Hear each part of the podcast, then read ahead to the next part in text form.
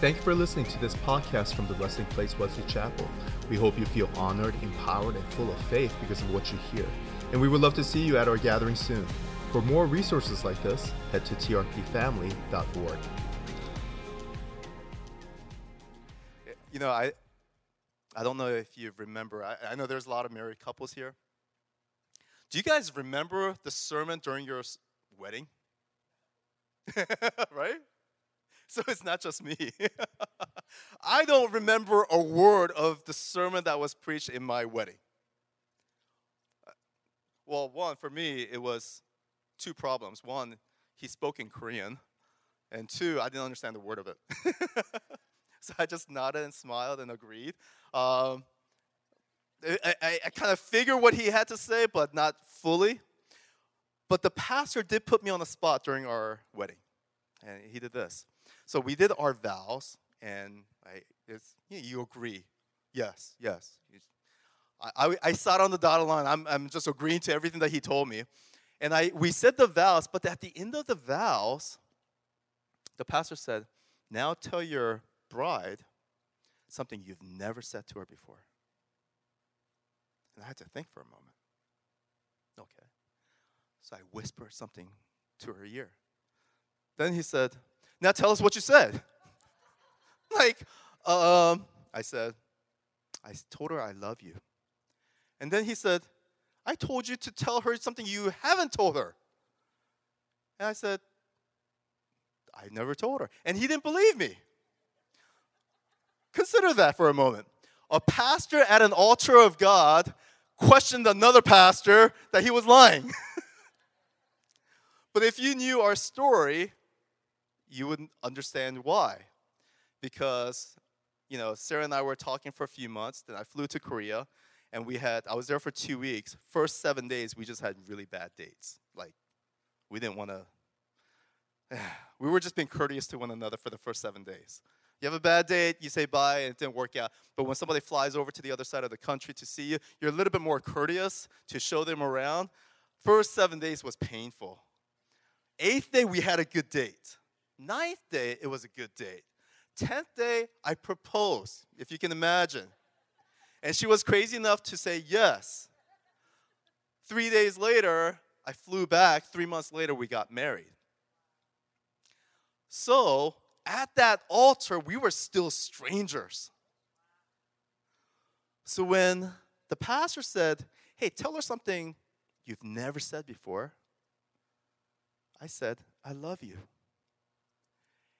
And that, my friends, was a supernatural love because even an hour before, I because we were still strangers. I mean, Sarah will tell you, we were still strangers at that altar. We were going in faith that God set us up, and that's a whole testimony in itself and funny story. I think if, you know that's another day, another sermon. I will save it for another time you visit. But I will say that we married in faith. And at that altar, God gave us supernatural love. Thank God.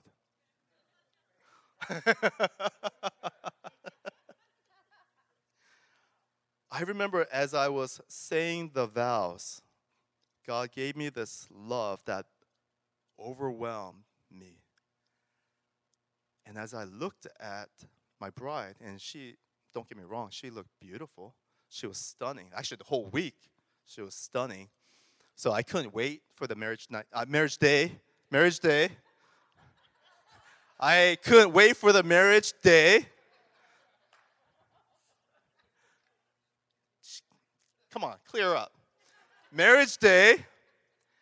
As we said the vows, this emotion that I did not know hour before welled up. That as I was speaking to her, I will protect you. I will love you. I will go out of my way to serve you, to bless you all of your days. And as I was saying that, I realized this was a supernatural love. Now, I don't know if other couples, I don't know if uh, other couples here that that happened to you.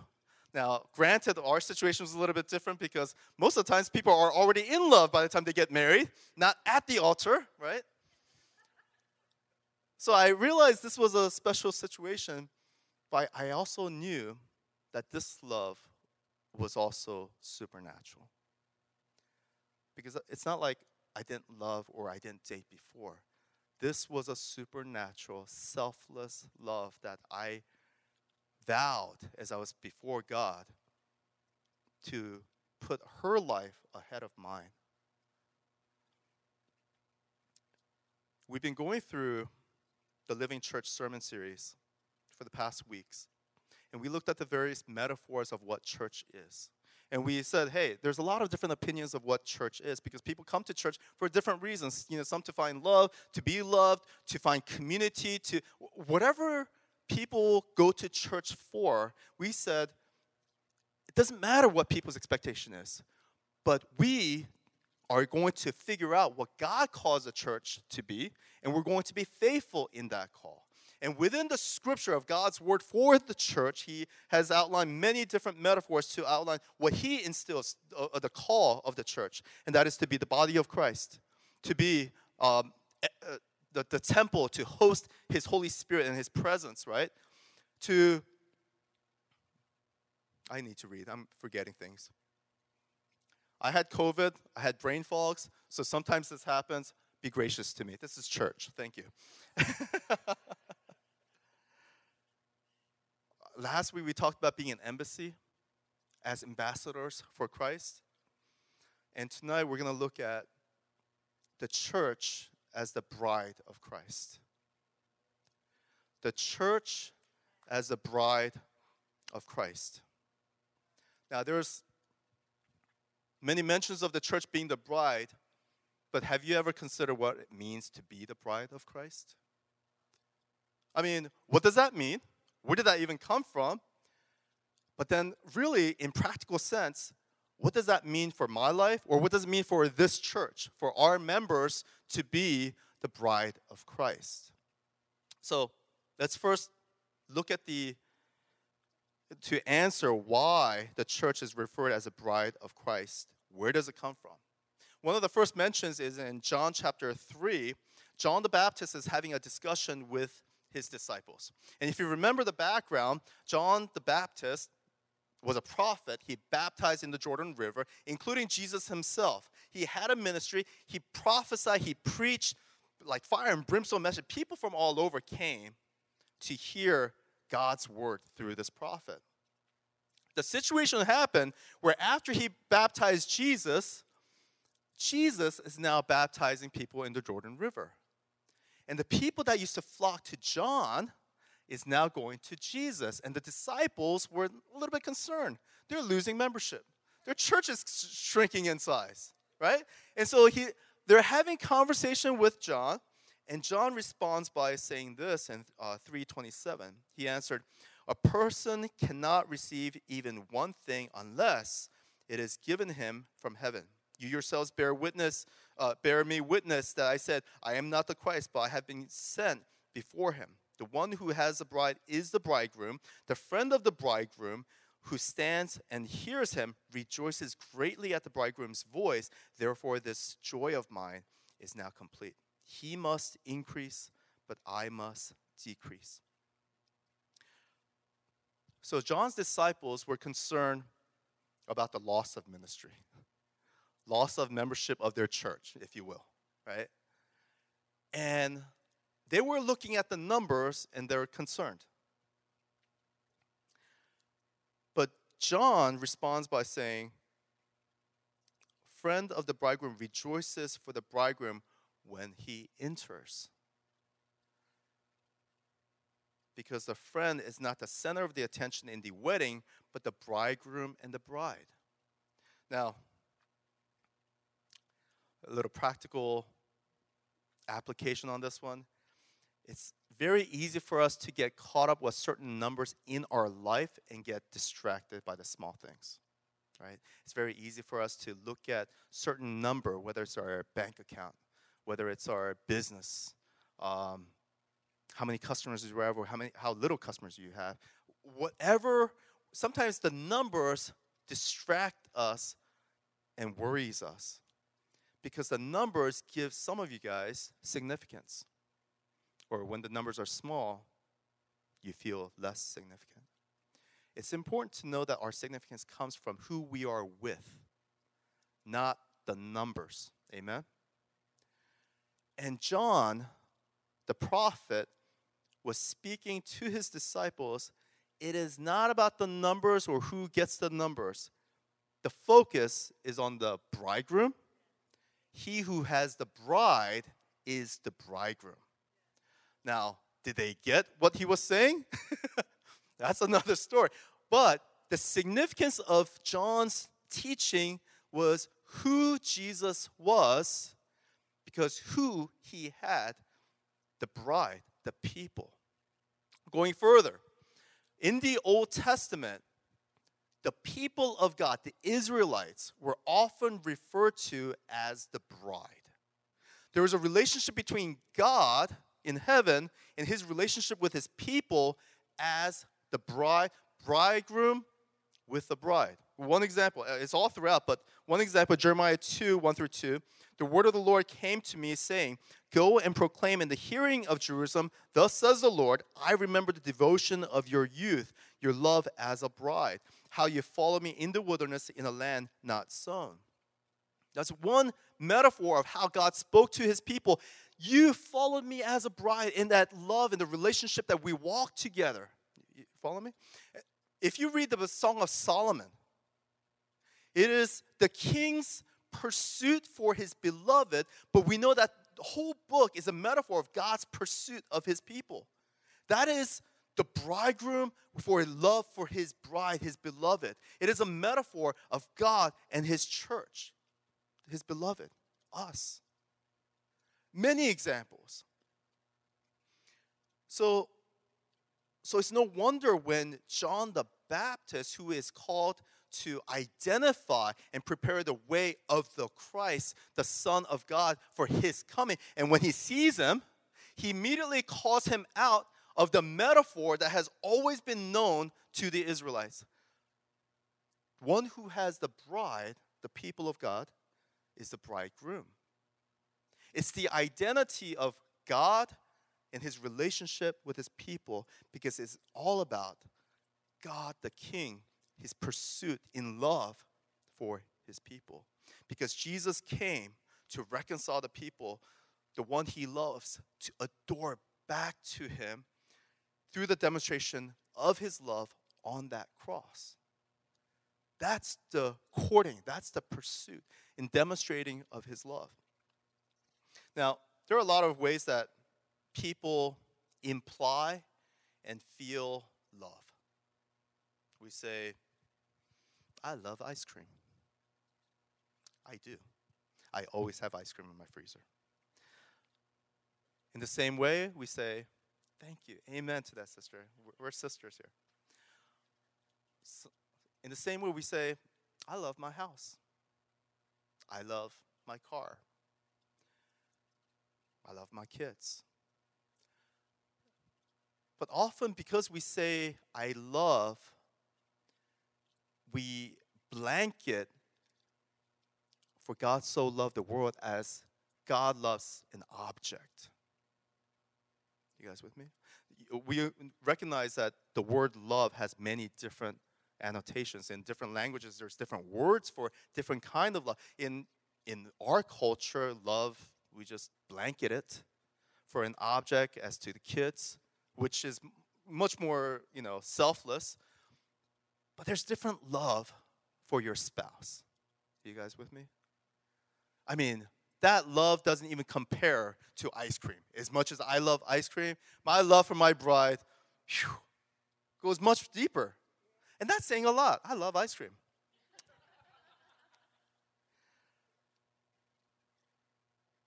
But we have to be careful when we think, when we read, for God so loved the world, and we consider ourselves more like an object than a bride that God came to save and love. There's a deep connection of the vow and the covenant and the blood that was shed for the sake of the bride. Have you guys ever made a blood oath, blood promise? All, all the time. What world are you living in? For some of you guys don't know, that transmits some disease. so good luck in this day of COVID and you know whatever disease. Uh, but you know, in a lot of cultures, if you look it up, blood oath, it's common in almost all cultures. It's kind of crazy if you were to look at it. But people cut or a little prick, shake hand to say, This is serious. Your life depends on it. When you were a kid, you probably, you know, might have said something like. Maybe this guy just yesterday. I, but I don't know. But when there is blood, there is pain, and it shows how serious it is. Well, have you considered where that comes from? Well, in the ancient times, there were sacrifices made where blood was shed to show the seriousness. There was asset, there is payment that costly in order to show how serious a covenant was made.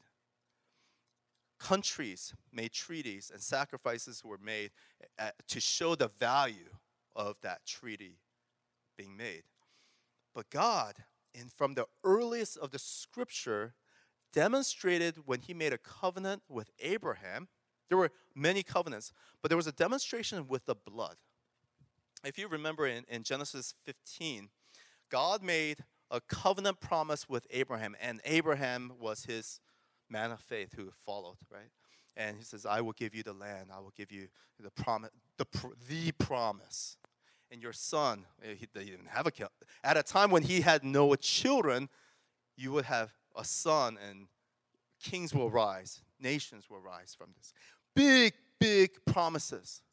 But it wasn't until Genesis 15, uh, starting from verse 17, where God told Abraham, I want you to get a bunch of animals. And there was a strict outline of the kind of animals and the number of animals. And he were to cut them in half. And this is grotesque. Cut them in half, make two rows of carcass separated. And in the middle, in between these carcass, blood in between,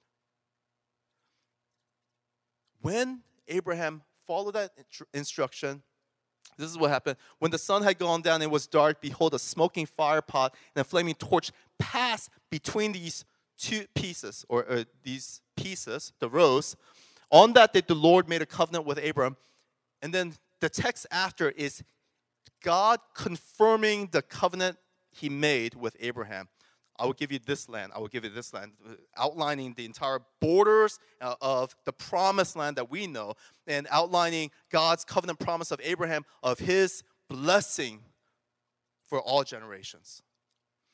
When there was blood shed, God went through in between to show he is in the center of that covenant promise. You know, in weddings, the bride stands here, the groom stands there, and they're separate. And in between is the pastor speaking the word of God. And what we believe in faith is that at the altar, there is a man and a woman separate, but as God goes through the center, he joins them together. The two becomes one. As they make a vow before God, we believe from the scripture that two becomes one in the Holy Covenant. And what God has joined together, let not man separate. And we say that after the vows are said because they've been joined together. In the ancient times, Jewish weddings they follow different customs than what we have today. It took sometimes, a lot of times, days, but sometimes even a full week. And there's a lot of different stages of the wedding that could be from the engagement to years later, the actual time when the, the bridegroom comes back for the bride and has a ceremony and the vows. And, and, and there's a lot of different steps that takes days. But there's something called um, Yechud. I don't want to spit out, but Yechud. and this is where, after the couple makes the vow, they are giving, given for the very first time in privacy a place, maybe a tent, a separate room to go themselves. In their culture, they were never to have a personal date, as we know today. They never had personal time in privacy. This, after the vow is made, they're sent for a time period, yichud, so that they can have that, they could talk, but usually there's something else that people expect. And there is also to be two witnesses, one for the bride, one for the bridegroom, who stand outside to witness the celebratory sound or the sign of the blood. Now, we recognize in our culture we don't like talking about blood or some of the intimate things. We don't talk about it in the church often. But back then, they were celebrated. The blood was celebrated because it fulfilled that the person kept the promise. You guys with me? The promise was fulfilled and it was given as a gift. And when that blood was shown, it was celebrated. That the covenant was made and the relationship was consummated, the marriage was consummated, and they are truly one. The blood confirms the covenant that was made.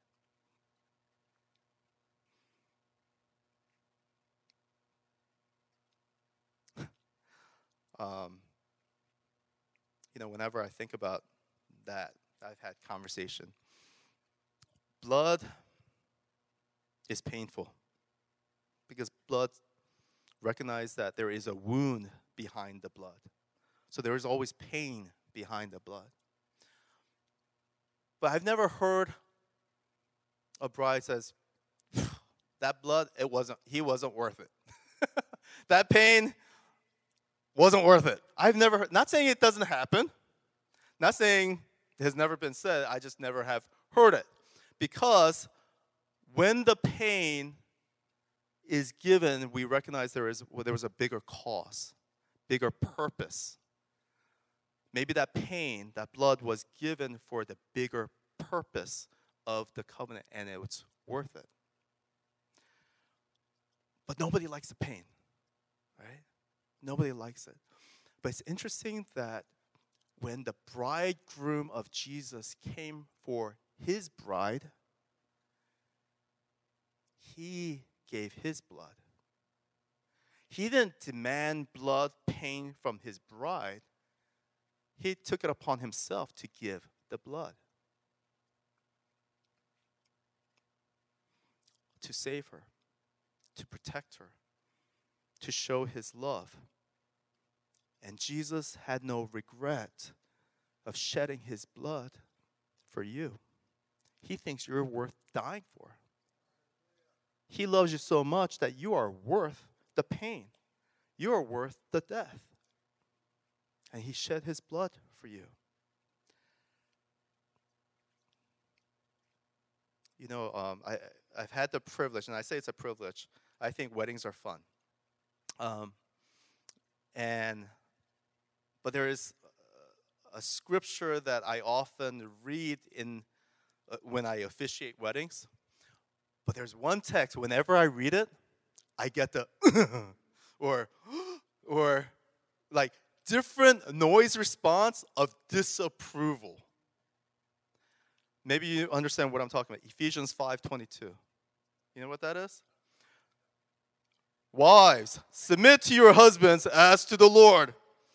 For the husband is the head of the wife, even as Christ is the head of the church, his body, and is himself its Savior. Now, as the church submits to Christ, so also wives should submit in everything to their husbands. Oh, yeah, that's real popular. I kid you not. I've had reactions while just reading. Certain mothers or certain liberal, uh, you know, women oh my gosh, I can't believe he's saying that in, huh? Well, well here's the thing. Yeah. As Caleb mentions many times, there is a pure version and then there is the perversion. Okay? If you believe anything less than what God's designed, you are believing perversion, less than the perfect version. As, but there is a pure version. Because if we look at the full scripture of God's intention of that text, then you would realize how much God loves. Okay, very following verse, not the before verse, following verse after. The con- so the context. Whenever you read anything and you don't like that, read the context before and after. You got to understand what was being said. So here's the context. Verse 25, immediately following what I just read, husbands, love your wives as Christ loved the church and gave himself up for her. Yeah, now we're talking. and all the women said, Amen. Husbands, love your wives as Christ loved the church. How did Christ love the church? He died for her. He gave his life for her. He bled for her. He laid it all down to save her. It's not oppressive, submit to me, woman. It's, woman, I love you. I will lay down my life for you.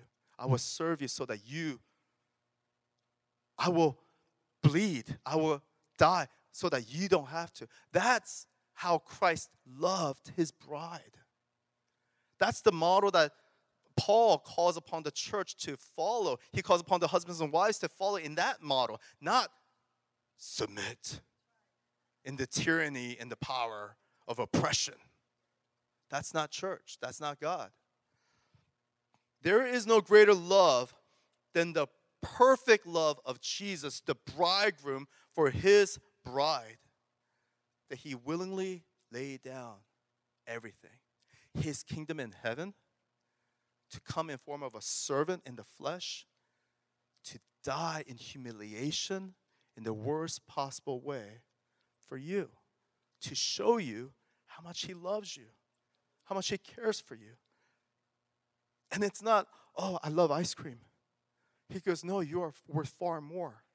My deepest heart longs that you may be restored so that you would know this love, that when you know this love, you will follow. You will truly want to follow in the shepherd of your king who says, Follow me, not because I force you, but because you know I love you and I will do everything to protect you.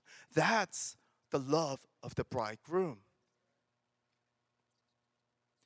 The pure version of God calls men of the church to love his bride, his personal bride, and the bride of Christ in the same way. The pure version calls men and women to know God's love, to be in His love, and respond from the love.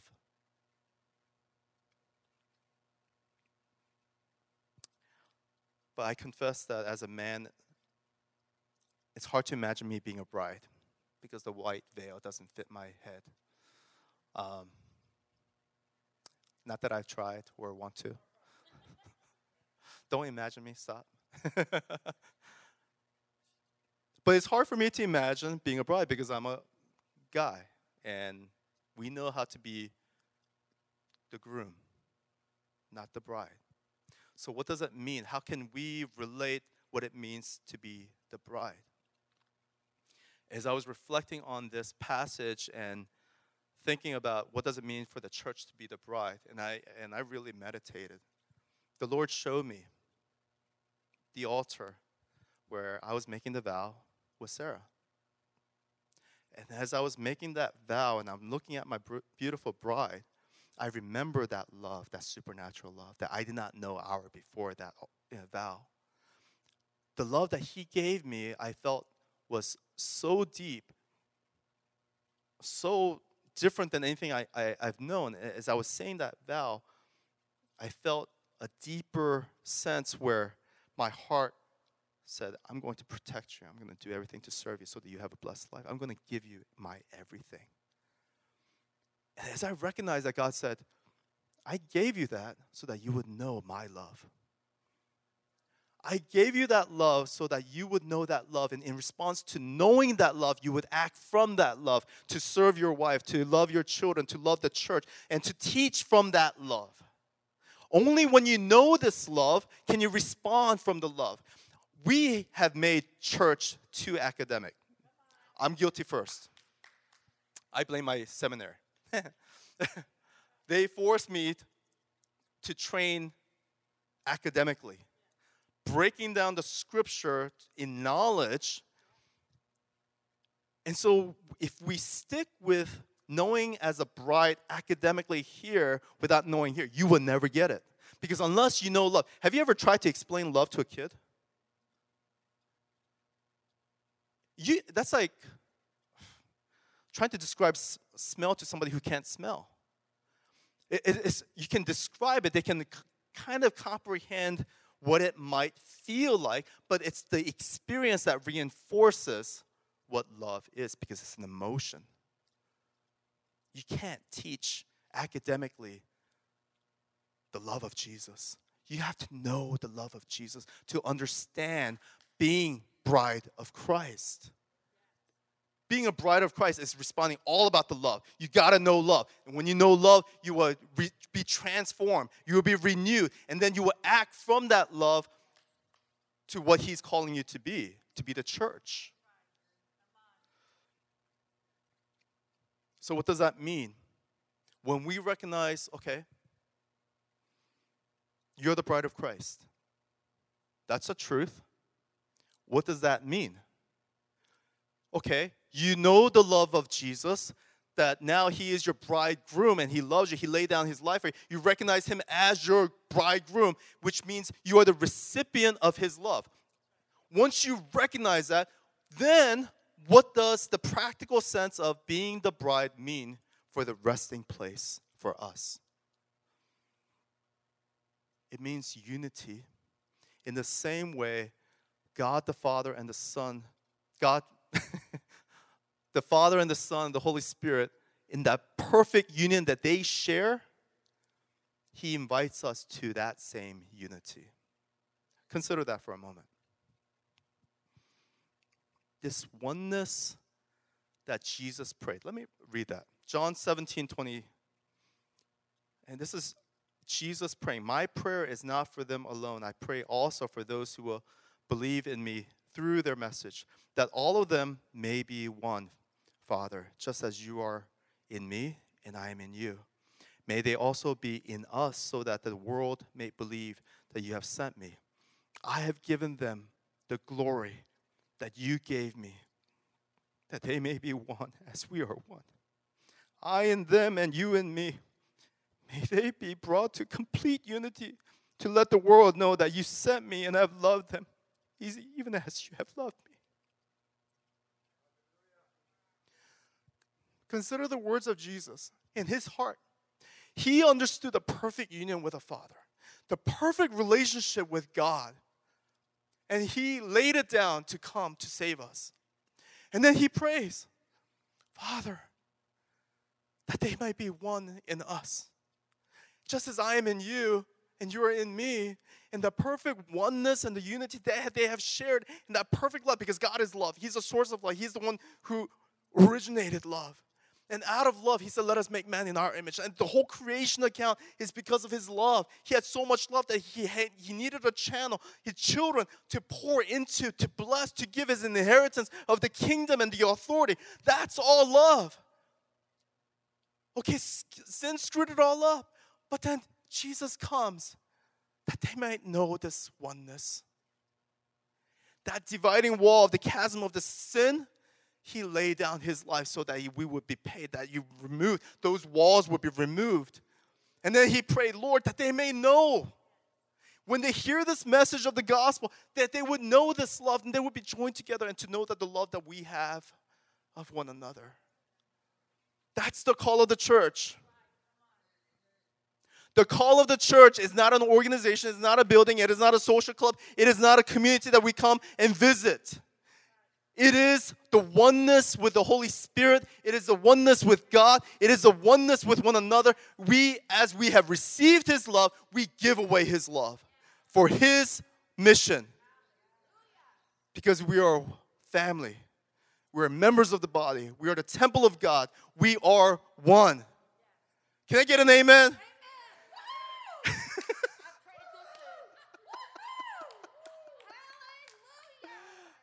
Amen.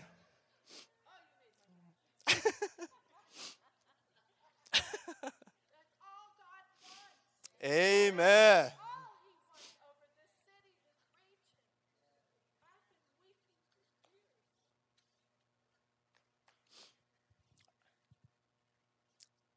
Yeah, I'm done. but let me um, let me close this one thought. One thought. Before Jesus began his ministry, do you guys remember the first miracle? The water to wine. You guys remember that? Okay. He began his ministry. He hasn't done any miracle. He was like really recruiting. Hasn't started anything. There's no reputation. They go to a wedding, and it's it, the Bible said it was the third day of the wedding, and they ran out of wine. Mary, uh, the mother of jo- uh, Jesus, goes to Jesus and says they ran out of wine. And his response is, "Woman, why are you bothering me? It's not my time. Right? Come on, I came to party. No, there is no wine. And in, Jewish customs, running out of wine in a wedding that's a big no-no. And she told the servants, whatever he says, just do it. And it says that there were six stone jars used for ceremonial washing nearby. And he ordered the servants to fill these jars, stone jars, with water. And we know the story the water turned into wine. Not just any wine. The master of the banquet said it was the most exquisite, best wine he's tasted. Right? This is the quality stuff. Consider this though the first miracle. Those stone jars, six of them, six represents imperfection. Six is less, one less than the sev- perfect seven. So in Jewish customs, that's the imperfect. The six imperfect jars, stone, used for ceremonial washing, which means ceremonially it's to cleanse other people and who knows what kind of anyways i won't leave out the detail imperfect jars and he took those six vessels and transformed them to the most exquisite wine. Wine that when we share the communion we can say it that represents the covenant. That represents life. That represents his pain that he shed for us to save us to show his love for us. That was his first miracle because he came as the bridegroom. He understood the value of the wedding. And the cross was his covenant for us, making that vow to save us. Amen. Do you guys see this big picture?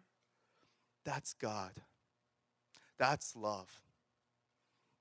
He- there is no great party, wedding party of any kind, without Jesus Christ. Let's pray. Thank you, Lord. Thank you, Lord.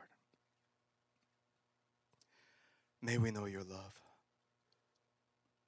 The great bridegroom that you are in your love for your bride and you have declared that we are your bride. That you have come to save, and so that we would know this deep love that you have for us. We are not objects, we are not your pets, but we are your beloved, that you came to save and to lay down your passion so that we would know how much you love us. Lord, may we not take the words like For God so loved the world, and we are one of millions or billions, but that we are your beloved. In response to your personal love, may we respond to your uh, call to follow after you. Because you are worthy of our trust, of our hearts. Call us, you call us to be the church, and may we follow. May we be one in you, Lord. We thank you. Lord, I lift up to you some of my brothers or sisters here who, who have been hurt in some of their marriages. Lord, I pray for healing and redemption right now in Jesus' name. That those who are hurt see the words like bridegroom and resonate pain. But Lord, I pray for redemption right now and healing that you are the great lover, lover of our souls. And you are the perfect one. We recognize that many of us are imperfect and we do imperfect things in our own marriages, Lord, but you have the strength to overpower all of that.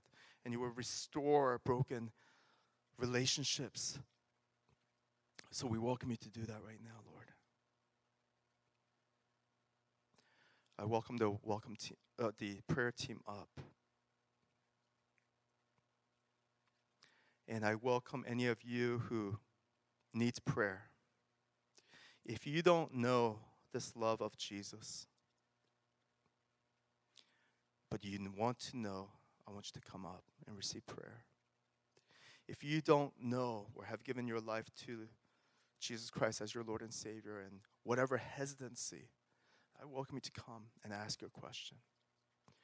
But for any of you who's hurt from past um, marriage, or maybe you're going through it now, come. Receive the restoration that God has in for you. Thank you, Lord. Thank you, Lord. I'm going to release you guys and bless you with a closing prayer. If you have ch- children, please pick up your children. I welcome you into the fellowship. I welcome you to continue to pray, ask any of us to receive. Do not leave here without receiving the ministry that is available for you. Lord, thank you. Thank you for your Holy Spirit. Thank you for your love. Thank you for your desire for your church and for your people. Because all that you do and have done for us is driven with your heart and motivated by love. And we receive all of it. The Lord bless you. The Lord keep you. The Lord make his face shine upon you and be gracious to you. Go in peace. Go in love. Be the church. Amen. Thank you for listening to this podcast from the Resting Place Wesley Chapel. We hope you feel honored, empowered, and full of faith because of what you hear. And we would love to see you at our gathering soon. For more resources like this, head to trpfamily.org.